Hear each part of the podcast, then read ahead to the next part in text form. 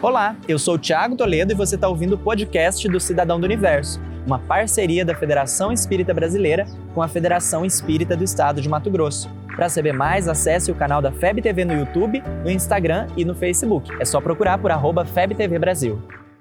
Imagina o universo. Desse universo, o que é que você tem atraído para você? Vamos conversar sobre isso?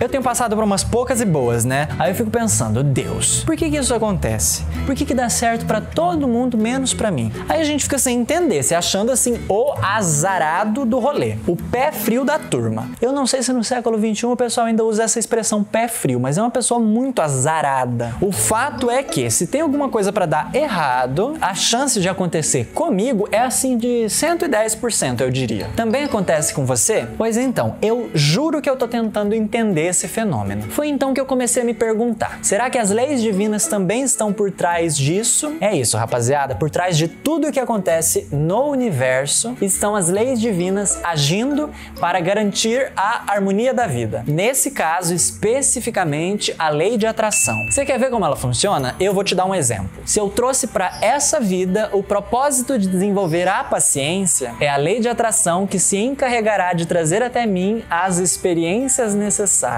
é ela funcionando dentro de mim que irá atrair aquela fila do supermercado, aquele engarrafamento fora do horário comum, aquele professor que fala devagar, quase parando. Ela se encarrega de trazer até mim todas as experiências necessárias para que eu, pelo uso do meu livre-arbítrio, me conectando com a lei de liberdade, desenvolva a paciência. O mesmo com a humildade, a honestidade, o alto-amor e todas as situações necessárias para que eu cresça, como um namoro, um casamento, um relacionamento com uma pessoa complicada e tudo mais que possa ser útil. Não é azar, que nem existe por sinal, nem pé frio é a atração. É uma lei intimamente relacionada à lei de causa e efeito, que ouvimos falar com mais frequência. O que atraímos é exatamente a consequência da causa que ofertamos à vida. Ser um cidadão do universo é ter a consciência de que todo o propósito dessas duas leis específicas, a de atração e a de causa e efeito, é proporcionar a noção e a ciência da extensão das escolhas, para que possamos nos responsabilizar cada vez mais por elas. Eu sei que não é fácil, mas como você tem lidado com essas consequências? Para onde a vida tem te levado e o que você tem sido convidado a desenvolver? Conta para mim aqui nos comentários. Ah, antes que o vídeo acabe, saiba que a FEB TV está precisando da sua ajuda para manter as suas atividades. Visite o site febtv.com.br.